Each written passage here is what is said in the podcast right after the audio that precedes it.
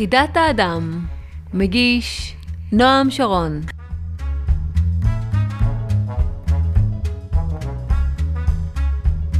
שלום רב וברוכים הבאים לחידת האדם, פודקאסט אנתרופוסופיה מבית אדם עולם.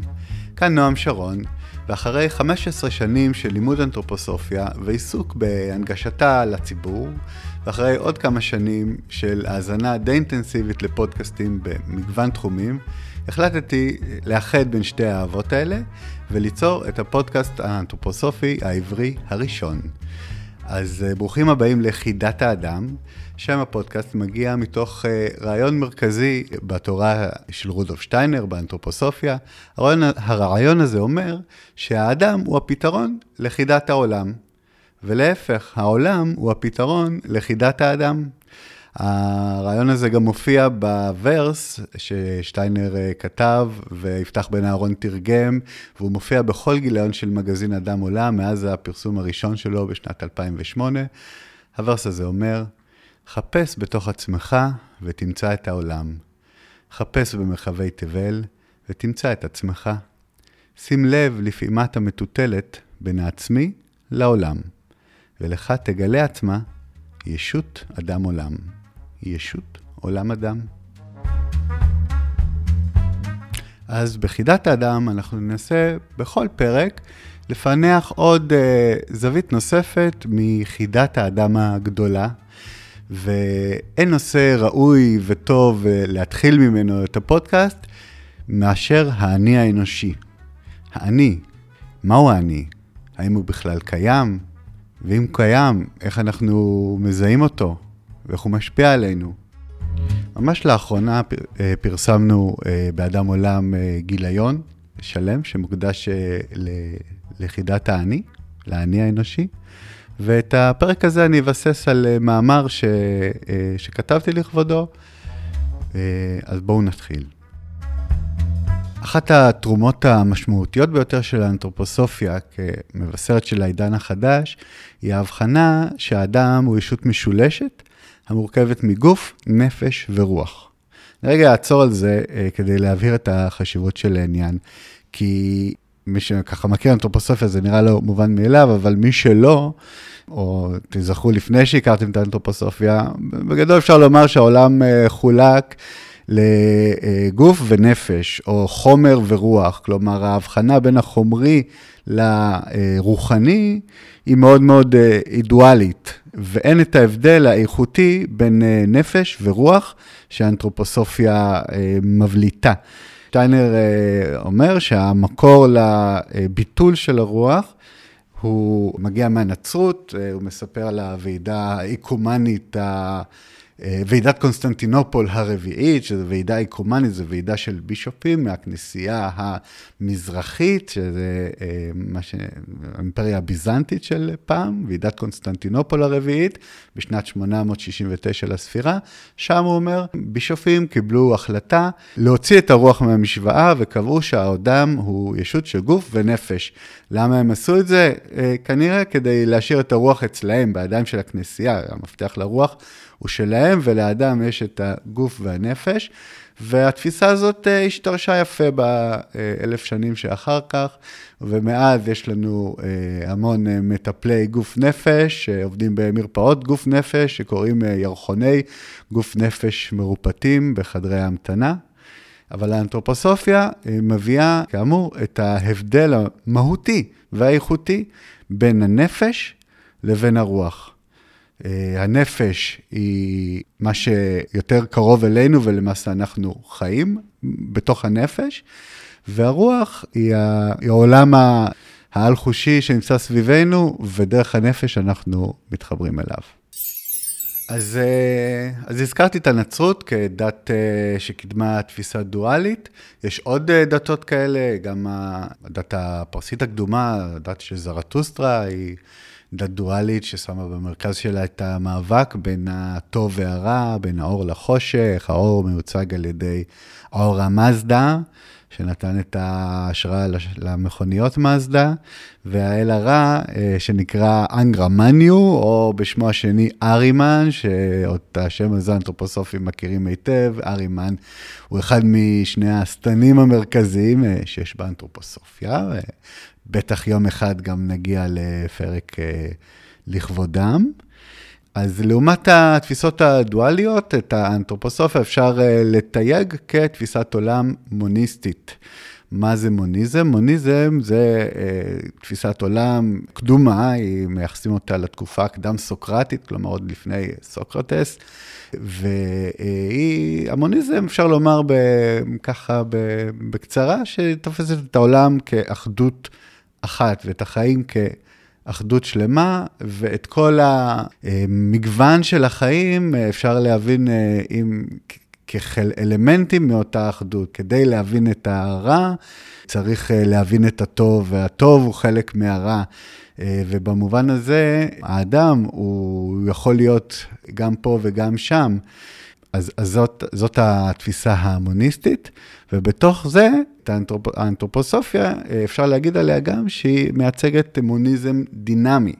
וזה איזשהו חידוש של האנתרופוסופיה בתוך תפיסת העולם המוניסטית. מוניזם דינמי, מה זה מוניזם דינמי? זה מושג מאוד מאוד רחב, שגם לו אנחנו אה, נקדיש בטח פרק אה, בעתיד. אבל אפשר להגיד מאוד בקצרה, זה שהדינמיות באה לידי ביטוי בכך שהאדם, הוא זה שנע באופן אקטיבי ודינמי בין המצבים השונים. הוא יכול אה, להיות מלאך והוא יכול להיות שטן, הוא יכול אה, להרגיש את החומרי ב, בידיים שלו ולחוש את הרוחני אה, באמצעות החושים שלו. האדם במובן הזה הוא ישות שנע בין הכתבים ומיסודה ישות שמאזנת בין ניגודים. אוקיי? ו, אה, ואיפה זה קורה? זה קורה בנפש. הנפש היא המרכז של האדם, היא האמצע בין הגוף הפיזי לבין הרוח הרוחנית, הלא חומרית. באמצע יש לנו את הנפש, מתוכה אנחנו חווים את העולם, בה אנחנו כל היום נמצאים, כשאנחנו בתודעה, ובתוך הנפש נמצא המאבק האנושי הגדול ביותר. והנפש האנושית היא גם המקום שבו אנחנו מרגישים את האני האנושי, את האני שלנו.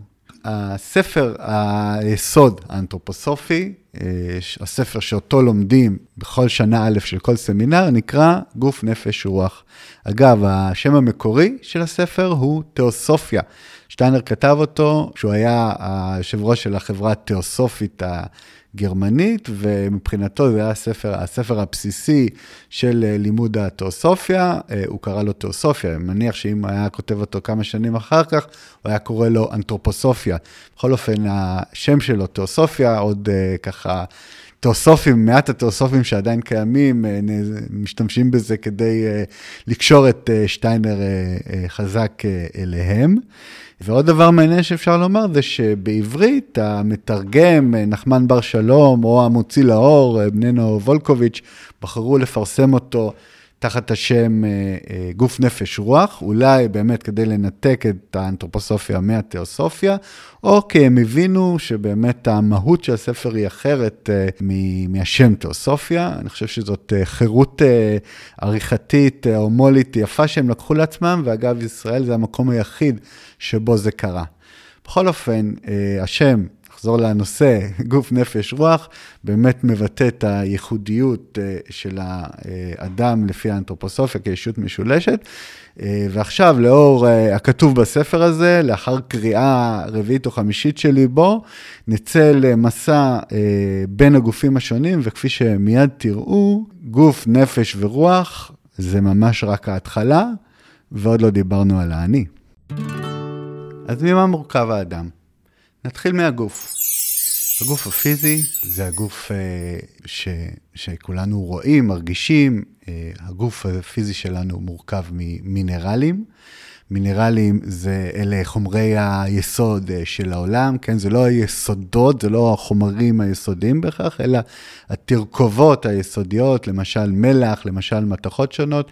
חומרי הבניין אה, של העולם הם המינרלים, והגוף שלנו, גם הוא, בנוי ממינרלים, כמו גם הצמחים, החיות, האבנים, הסלעים, הכל, כל מה שפיזי בעולם מורכב ממינרלים. המינרלים הם אה, חומר מת, הוא לא חי. הוא נמצא בתהליכים מתמידים אה, של אה, שחיקה והתפוררות, כוח הכובד עובד עליו ובעצם גורם לו להתפורר. ואז עולה השאלה, מה גורם לאדם, לחיה, לצמח, לכל מה שחי, ומורכב מחומרים פיזיים מתים, מה גורם להם לחיות? מה גורם אה, לעץ אה, לצמוח למעלה? אה, מה מרים כל כך אה, גבוה, אה, משקל כל כך גדול, כן? מה גורם לאדם ללכת זקוף? אז התשובה לכך היא הגוף השני שנמצא באדם, הגוף האתרי, שהוא לא נמצא בשילוש של גוף נפש רוח, אולי אפשר להצמיד אותו לגוף הפיזי, למרות שבעצם הוא מתווך בין הפיזי והנפשי, תכף נגיע לזה. הגוף האתרי, שנקרא גם גוף החיים, או גוף הזמן, זה עוד שם שלו, זה בעצם הגוף הבא שנמצא בתוך האדם, מניע את כל התהליכי, תהליכי החיים אה, שבתוכו, מזרים את הדם, יוצר, יוצר את הגוף, אחראי לכל הרוויה, הלידה, כל מה שקשור אה, לחיים, אה, קשור לגוף האתרי. כמובן, זה נושא עצום וחדול, שגם לו לא אנחנו נקדיש פרק, אם לא סדרה של פרקים, הגוף האתרי הוא אה, סוד מאוד מאוד גדול בחיים שלנו. נמצא בכל התרבויות, יש לו שמות אחרים, פרנה בהודית, צ'י בתרבות הסינית, באמת המון uh, התייחסויות שונות שהאנתרופוסופיה בסופו של דבר אוספת את הכל תחת השם הגוף האתרי, אבל uh, לצורך העניין כרגע uh, מספיק לנו לדבר עליו, וכמו שאמרתי מקודם, הגוף האתרי מתווך לנו uh, את הגוף הבא, שהוא הנפש. הנפש, כמו הרבה דברים באנתרופוסופיה או בצה"ל, מחולקת לשלושה. החלק הראשון נקרא, שטיינר מכנה אותה נפש תחושתית. זה בעצם החלק בנפש שלנו שמחובר לחושים, לחושים הפיזיים. דרך החושים שהם אה, במהותם הם אורגניזמים פיזיים, כן? הם קיימים פיזית, דרכם אנחנו מרגישים את החום, תנועה, אנחנו רואים. אנחנו שומעים, אנחנו תואמים, דר... מי שמאבד את כל הרשמים החושיים האלה, זאת הנפש התחושתית. הנפש התחושתית קרויה גם גוף אסטרלי, והיא משותפת לנו ולבעלי החיים. גם לבעלי החיים יש גוף אסטרלי, וזה החלק היותר גבוה בישות שלהם. והגוף האסטרלי, שהשם שלו אסטרלי, קשור, לא, לא קשור לאוסטרליה, הוא קשור לכוכבים, לאסטרל, לא ניכנס לזה הפעם, זה גם פרק אה, בפני עצמו. הגוף האסטרלי אה, הוא בעצם הנפש התחושתית שלנו. זאת הקומה הראשונה של הנפש. מעליה נמצאת הנפש השכלית. הנפש השכלית מייצגת את החשיבה שלנו. היא זאת שלוקחת את רשמי החושים ומעבדת, ואת העיבוד הזה, ממנו היא יכולה ליצור תמונה רחבה יותר, להסיק איזושהי מסקנה, להבין משהו על העולם מתוך ה, החוויות והרשמים שהיא קלטה. הנפש השכלית בעצם פותחת אותנו לעולם החשיבה, והחשיבה מביאה אותנו לעולם שהוא כבר מחוץ לגבולותינו, שהוא מעבר אלינו, או במילים אחרות, החשיבה מביאה אותנו אל הרוח. כי הרוח היא מה שהוא מחוץ אלינו, משהו, כלומר, הוא גם בתוכנו כמובן, אבל הרוח היא אובייקטיבית. אם הנפש היא סובייקטיבית, כמו שכבר יכלנו להבין, היא קשורה מאוד לחוויה האנושית הסובייקטיבית, הרוח קשורה לאמת אה, אוניברסלית אובייקטיבית, ואנחנו מגיעים, מגיעים אליה באמצעות החשיבה. החשיבה, היא גם, ה... אפשר לומר, שטיינר אומר שהיא המאפיין הכי בולט של הציוויליזציה שלנו בהרבה מאוד שנים האחרונות. למעשה, אה, אם אנחנו יכולים הכל, להסתכל על כל הציוויליזציות החומריות, ש... שאת ההיסטוריה שלהן אנחנו לומדים, זה בעצם ניסיון של הנפש השכלית אה, לשרת את הנפש התחושתית. כלומר, שבאמצעות החשיבה שלנו נוכל אה, לגרום לעצמנו לחיות חיים אה, טובים ונוחים יותר. זה, זאת השאיפה של כל ציוויליזציה חומרית מאז ההיסטור... תחילת ההיסטוריה המוכרת, ובמידה רבה זה גם מה שאנחנו ממשיכים לעשות גם היום. הבעיה עם הנפש השכלית זה שהיא מאוד מאוד אה, מרוכזת אה, בחוויה של עצמה. הנפש השכלית בטבעה היא אגואיסטית, כמו שהנפש התחושתית אה, מאוד מרוכזת בעצמה ובחוויה הסובייקטיבית שלה, אז גם הנפש השכלית היא, אפשר לומר שהיא אגואיסטית, אגוצנטרית, חושבת על טובתה האישית, ולכן מזל שיש עליה קומה נוספת.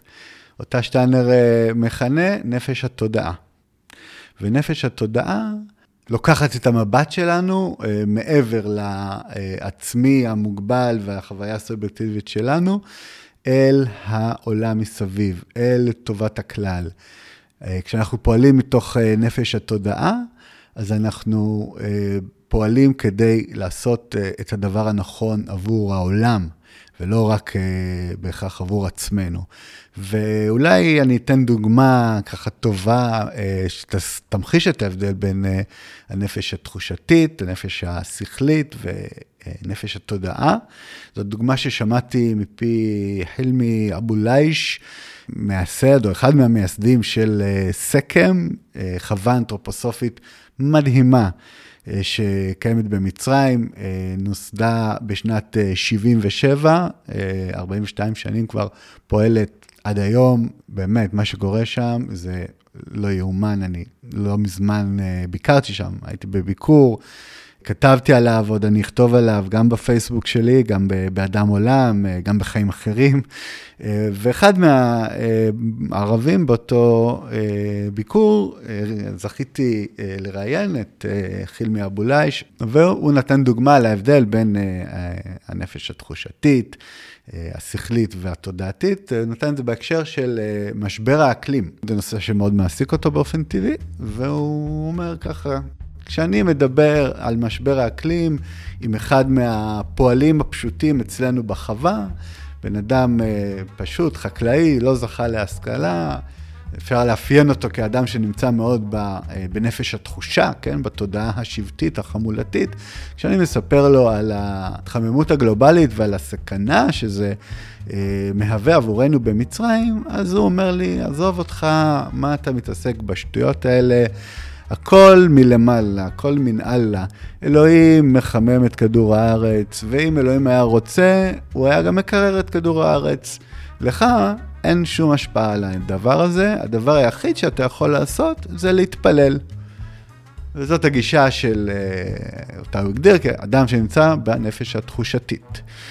מה יעשה אדם אה, בנפש השכלית? אז הוא מספר על חבר שלו, שלמד איתו בבית ספר, שאחרי הלימודים אה, בקהיר, נסע לאוניברסיטה בשוויץ, ותואר ראשון, ואחר כך תואר שני מנהל עסקים בהאווארד, מאוד משכיל, מאוד מתקדם, והוא שמר על קשר עם חילמי כל אותם שנים, וערב אחד הם נפגשו, וחילמי מספר uh, לחבר שלו על uh, נושא של משבר האקלים.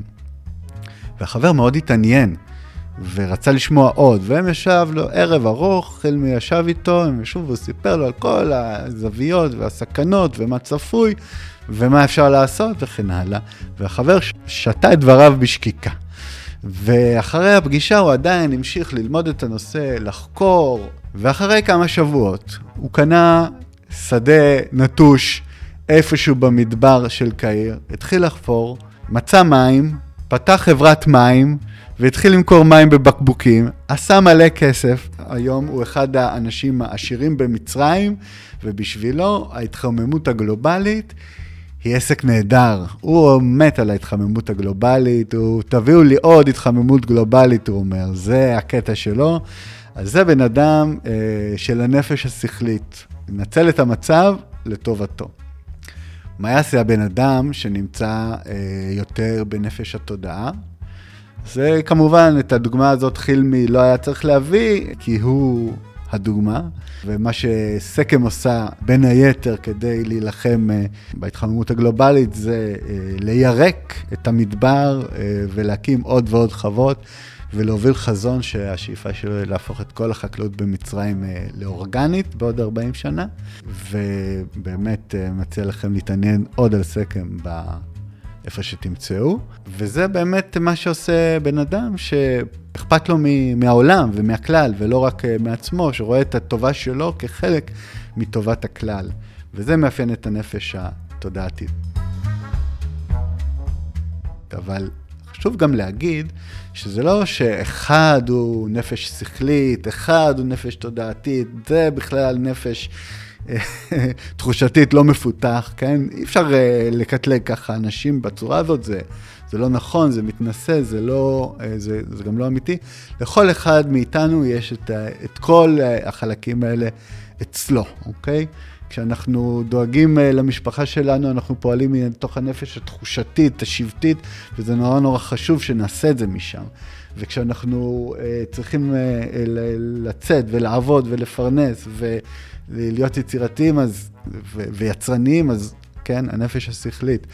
והנפש התודעתית היא גם נורא נורא חשובה להתפתחות שלנו, שלנו כאינדיבידואלים ושלנו אה, כחברה. לכל אחד יש את שלושת הצדדים האלה, והשאלה הגדולה זה כמה אחוזים מהפעילות שלנו אנחנו עושים מתוך איזה אה, חלק בנפש, ואפשר לומר שההתפתחות הרוחנית של האדם ושל האנושות מתקדמת ככל שהנפש השכלית פועלת כדי לשרת את נפש התודעה. אז אמרנו שנפש התודעה היא הקומה הגבוהה ביותר של אה, הנפש, וממנה אנחנו יכולים לעלות קומה נוספת אל הרוח. הרוח האנושית, הגענו אליה, וגם היא, כמו כל דבר בצה"ל, מחולקת לשלוש. אפשר לדבר על uh, uh, שלושה חלקים של הרוח, אדם הרוח, עצמיות הרוח ורוח החיים, לא בסדר הזה, אבל אם את שלושת החלקים של הנפש uh, אפשר היה להבין בצורה די מהירה או אינטואיטיבית מתוך ניסיון החיים שלנו, אז שלושת החלקים של הרוח קשה להבין uh, באופן uh, מיידי מתוך חוויית החיים הישירה שלנו, זה משהו שצריך ללמוד, להרהר בו, לקבל, לא לקבל, זה בסדר גמור, זה נושא שגם אליו לא ניכנס עכשיו אה, לעומק, אנחנו ככה נעבור על זה, רק נבין משהו אחד חשוב ונמשיך הלאה. אז אה, כדי להבין את שלושת החלקים של הרוח, הכי, הכי טוב אה, היה אם היינו משווים אותם אל שלושת החלקים היותר נמוכים אה, בגוף האדם. אז כמו שלאדם יש גוף פיזי, שהוא הגוף הפיזי, ככה בעולם הרוח יש לו גוף רוחני שנקרא אדם הרוח. זה אגב החלק הגבוה ביותר באדם. כמו שיש לו גוף אתרי, אז גם יש לו גוף אתרי רוחני שנקרא רוח החיים. וכמו שיש לו גוף אסטרלי, אז הגוף המקביל לו בעולם הרוח נקרא עצמיות הרוח, וכמו שבגוף האסטרלי אנחנו קולטים את העולם באמצעותו, דרך החושים, והגוף האסטרלי מאבד לנו את העולם ומנגיש לנו אותו, אז עצמיות הרוח היא הגוף האסטרלי אה, של הרוח, והיא בעצם חושי הרוח שלנו, ודרך עצמיות הרוח אנחנו אה, חשים את אה, עולם הרוח. ואיך זה קורה? שטיינר מדבר על אינטואיציה. אינטואיציה, מילה לטינית, אנגלית, כן, באנגלית זה אינטואישן, אפשר לפרש את זה כידיעה מבפנים, אוקיי? זאת ידיעה פנימית, אה, שהיא לא שכלתנית, שהיא לא מבוססת על אה, משהו קודם, זה איזושהי אינטואיציה, פשוט ידיעה פנימית מוצקה שנולדת בתוכנו.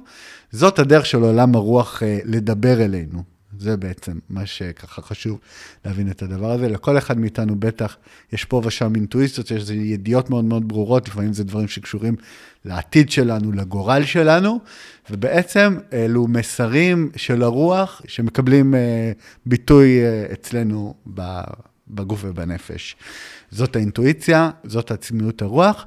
וזהו, סיימנו ככה את הסקירה הדי מהירה הזאת של כל הגופים. אה, בואו נחזור, גוף פיזי, גוף אתרי, גוף אסטרלי, נפש התחושה, נפש התודעה, נפש אה, שכלית ביניהם, ואז עצמיות הרוח, רוח החיים ואדם הרוח, אוקיי? ומה חסר? על מה לא דיברנו? על האני, הנושא של הפרק האני, ועברנו על כל האדם, עוד לא הגענו על האני. אז איפה האני? מה, הוא לא חלק מהגוף נפש רוח? וזה באמת משהו שככה גיליתי במהלך המחקר והלימוד שעשיתי לקראת הכתיבה של המאמר והפרק הזה, שבעצם איפה, איפה האני נמצא שם, תמיד נהוג נורא לייחס, לייחס את האני לרוח, אוקיי? האני הוא אה, הרוח, אבל פה אנחנו רואים ששלושת החלקים לא כוללים את הרוח בתוכם, אז איפה הרוח? ובעצם ההבנה הגדולה אה, מתוך המחקר שנעשה לכבוד הפרק הזה, זה שבעצם האני הוא לא חלק מהגוף, נפש ורוח, האני הוא, ה, הוא הכל, הוא זה שיש לו גוף, נפש ורוח, אוקיי? יש את האמירה הניו-אייג'ית הזאת, החביבה, אה, שאומרת, אנחנו לא בני אדם שיש לנו חוויות רוחניות, אלא ישויות רוחניות שיש להן חוויה אנושית, מכירים את המשפט הזה? אז על אותו משקל אפשר לומר שהאדם הוא לא גוף נפש רוח שיש לו גם אני, אלא אני שיש לו גוף, נפש ורוח. ובעצם את האני שלנו אנחנו יכולים למצוא בכל אחד משלושת החלקים האלה. הוא בא לידי ביטוי בגוף הפיזי, הוא בא לידי ביטוי מאוד מאוד גדול בנפש, שם אנחנו גם מרגישים את האני, שם אנחנו חווים את החוויה האנושית, והוא בא לידי ביטוי ברוח. עצמיות הרוח מרמזת על זה, אבל בעצם הוא, הוא מקיף הכל, הוא, הוא כולל הכל. אז אמרנו שהאני בא לידי אה, ביטוי אה, בכל אחד אה, מהגופים של האדם, ועכשיו נסתכל על זה מעוד זווית, על היחס בין האני לבין שלושת הגופים הנמוכים ושלושת הגופים הגבוהים של האדם. שלושת הגופים הנמוכים זה הגוף הפיזי, הגוף ה... האתרי והגוף האסטרלי, הגוף, שלושת הגופים הגבוהים, אלו הגופים של הרוח שהזכרנו מקודם. אז על הגופים הפיזיים אפשר לומר שהאני פועל מלמעלה למטה. הוא מנסה כל הזמן לחדור אותם, האני מנסה לחדור דרך הגוף האסטרלי אל האתרי ועד הפיזי, וככל שאנחנו חודרים, זה בעצם אה, כל ההתגשמות, תהליך ההתבגרות והגדילה שלה, שלנו כבני אדם מילדות ועד בגרות, זה תהליך של חדירת האני לתוך שלושת הגופים הנמוכים יותר של האדם. אז כלפי הגופים האלה, האני פועל מלמעלה למטה. וכלפי הגופים הגבוהים, הוא פועל מלמטה למעלה. הוא פותח את עצמו אליהם כמו איזשהו מין אה, קונוס כזה, ומבקש, מנסה להנכיח אותם למטה, על האדמה, להביא את הרוח לתוכו. זה התפקיד השני אה, של האני האנושי, אה, מלמטה למעלה. וכל זה קורה, כמו שאמרנו מקודם, בזירה של הנפש האנושית.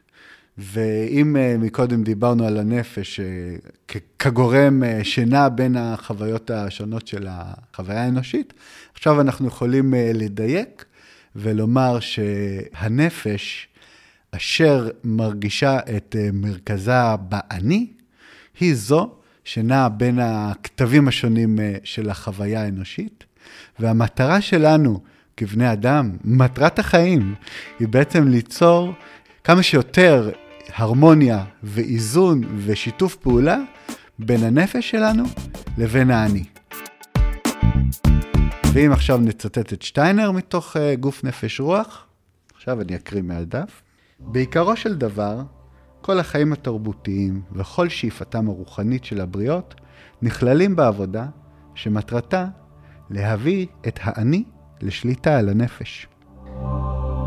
אז השאלה האחרונה שנשארה לנו לברר בפרק הזה, זה הקשר בין האני לרוח. כמו שאמרתי בתחילת הדברים, נהוג, מאוד לקשר אה, בין האני לרוח ולהגיד אה, שהרוח זה בעצם האני, וכפי שלמדנו בפרק הזה, זה לא בדיוק ככה, שהרוח יש בה, באדם יש בה שלושה חלקים אה, והם לא האני, ועדיין צריך לומר שרוח היא החומר שממנו עשוי האני.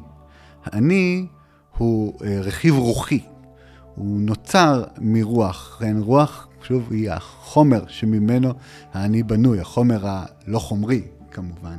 זאת הסיבה גם שהאני יכול לזהות את, ה, את הרוח, כי הוא עשוי מאותו חומר.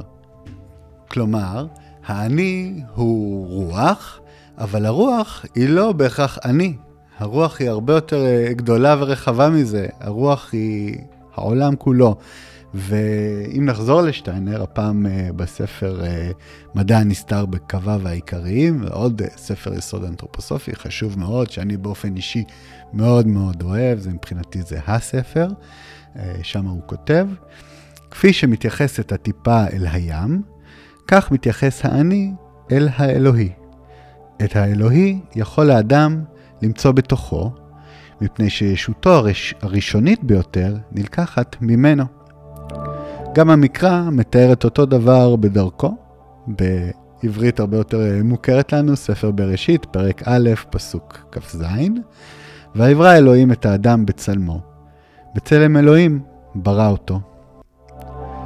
אז מה זה האני? דרך אחת לתאר אותו היא כאלוהים שבי. דרך אחרת היא פשוט להגיד, האני זה אני, זה אתה, זו את. שנוכחים עכשיו ומקשיבים לפודקאסט הזה. אני רוצה שלסיום תעצמו רגע את העיניים, כמובן אם אתם לא, בהנחה ואתם לא נוהגים באוטו, ותגידו לעצמכם, אני. ותהיו קצת עם המילה הזאת, אני.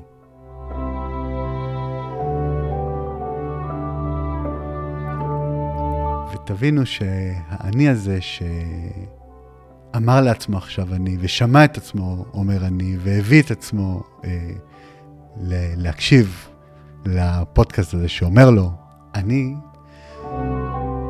הוא דבר אלוהי, הוא דבר נצחי, הוא אינסופי.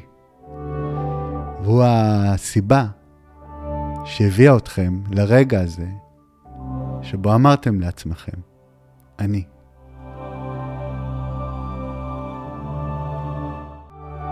עכשיו, אז שהבנו שהאני, שאתם, הוא אלוהי, ואין מנוס ממנו, אז, אז בואו ניפגש בפרקים הבאים של חידת האדם, ונמשיך לדעת את עצמנו. ונעבור לפרסומות.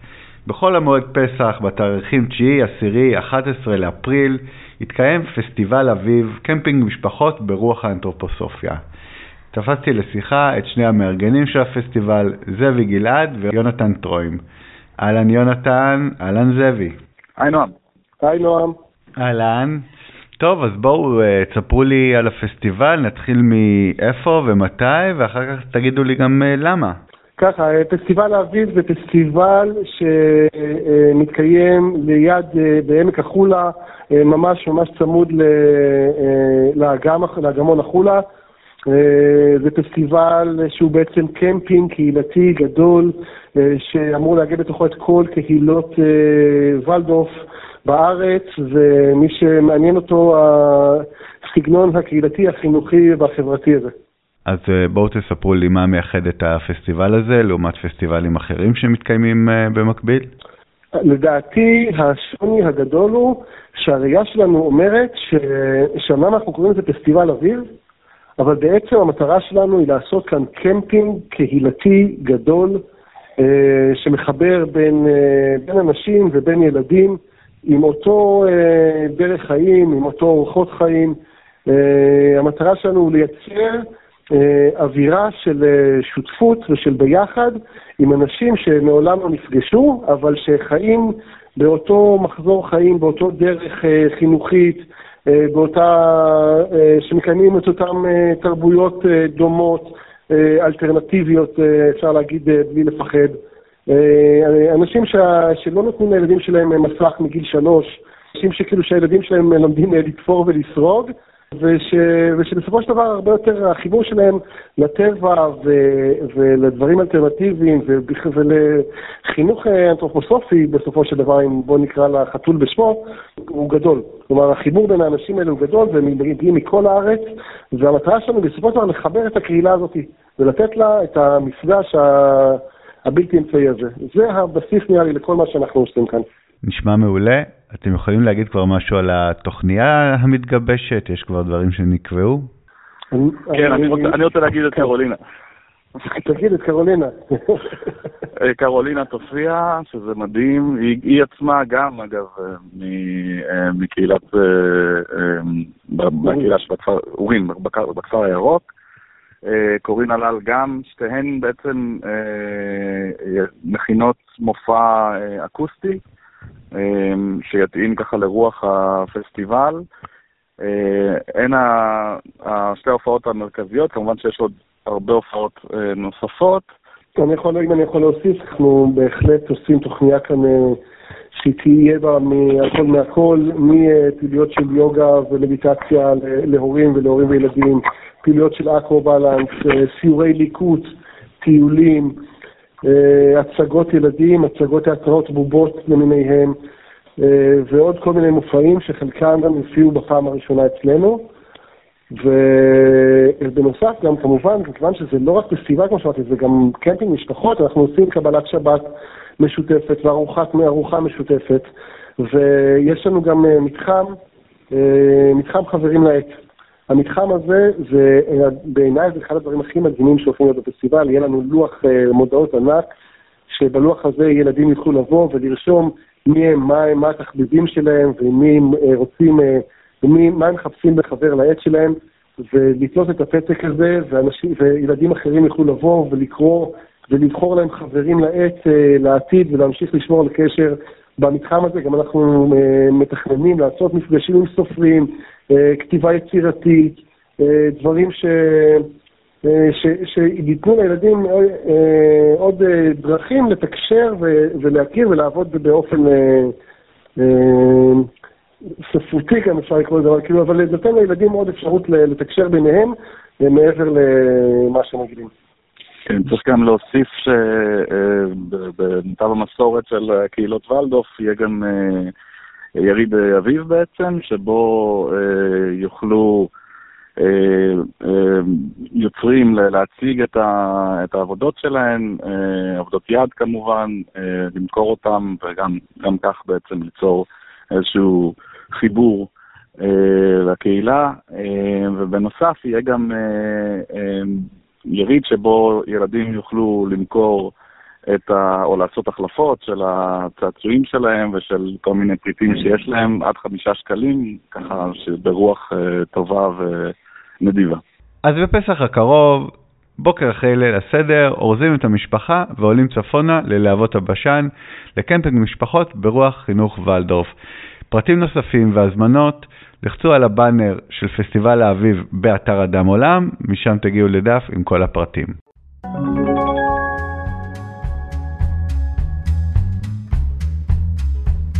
אני מקווה שנהניתם מהפרק הראשון שלנו, ושהתרגשתם כמעט כמוני. בפרק הבא של חידת האדם, אני מראיין את גלעד גולדשמיט, דוקטור גלעד גולדשמיט, שבעצם לא צריך, כמעט לא צריך להציג אותו, ממייסדי חינוך ולדוף בישראל. לאחרונה פרסם אה, ספר חדש בשם חינוך אנתרופוסופי. בואו נקשיב לחלק מהראיון. חושב שהאנתרופוסופיה היא מאוד חשובה. זאת אומרת, אני לא יכול לראות בית ספר ולדורף אה, שמוריו, או לפחות רוב מוריו, הם לא אנתרופוסופים. או עם איזושהי זיקה לאנתרופוסופיה. אבל זה, אם אתה יוצר תנועה כזאת, אתה יוצר תנועה מאוד קטנה. ואנחנו לא רוצים תנועה גדולה, אה, קטנה, אנחנו רוצים תנועה גדולה. אנחנו רוצים להשפיע בגדול. ובשביל להשפיע בגדול, אנחנו חייבים ליצור משהו אחר. אז זה היה הפרק הראשון של חידת האדם, אני מאוד מקווה שנהניתם. אה, הפרק הבא יתפרסם בעוד אה, שבועיים, ובינתיים אני אשמח מאוד לקבל מכם משובים, אה, פידבקים וגם רעיונות לפרקים, נושאים, מרואיינים. לכתוב את המייל שלי, נועם את אדמעולם.com. n-o-a-m, כרוכית, a-d-a-m-o-l-a-m, נקודה קום.